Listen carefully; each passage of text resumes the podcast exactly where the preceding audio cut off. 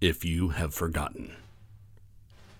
In 2011, tens of thousands of Democrats surged on the Wisconsin Capitol building in Madison and physically occupied it for more than two weeks. We were told, this is what democracy looks like. In 2016, Obama was president when hundreds of BLM blocked interstate highways and violently accosted the police, even killing several. We were told to assign the actions of one person to an entire movement is dangerous and irresponsible.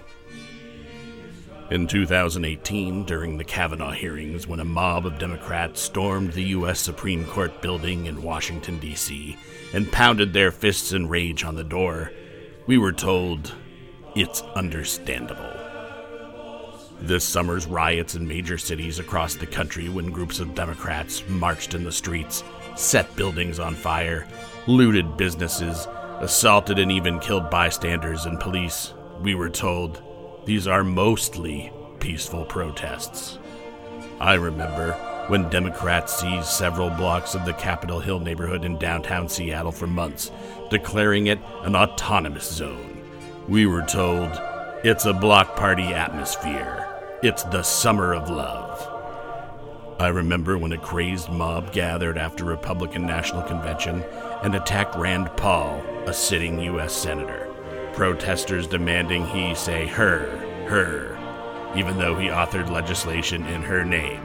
We were told, no justice, no peace. I remember how police were told to stand down, governors refused to call in the National Guard, and Democrats paid bail for violent protesters who were arrested. We were told this is the only way oppressed people can be heard.